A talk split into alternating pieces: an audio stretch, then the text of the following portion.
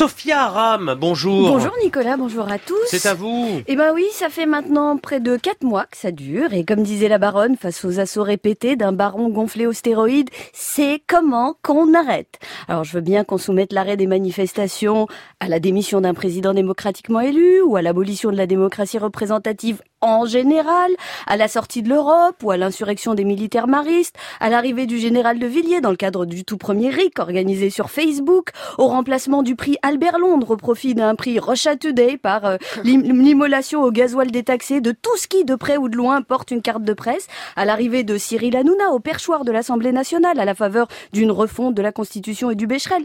Mais il y a un moment où il faut avoir le courage de se le dire. Non, la politique ne peut se résumer à souffler dans un tuyau vide pour imiter le bruit que ça fait quand tu pètes.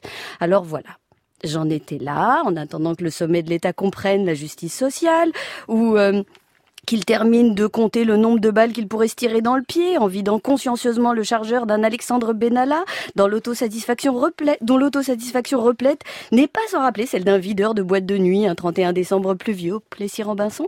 J'attendais patiemment que Marine Le Pen engrange tranquillou mémère les dividendes électoraux de ses prochains emplois fictifs au Parlement européen. J'attendais enfin qu'on fasse la différence entre 17 000 manifestants et le peuple, entre Nelson Mandela et Éric Drouet, entre Fly Rider et un demandeur d'asile politique.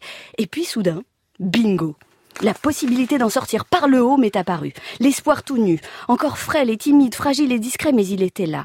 Joachim Sonforget et Doc ah. Gineco se proposent d'organiser une rencontre entre Éric Drouet et Emmanuel Macron, à la manière, je cite, des casques bleus. Alors précision pour les auditeurs qui ne connaîtraient pas Joachim Sonforger, il est l'une des chèvres élues sous l'étiquette En Marche et dont le talent réside selon ses propres mots à, je cite, être le seul à pouvoir être à la fois les pieds dans la merde et dans les ors de la République. Quant à Doc Gynéco, il est moins gynécologue qu'auteur de chansons improbables dont les paroles sont marquées par son amour de la techa et rythmées par sa dévotion pour les vapeurs du toshi.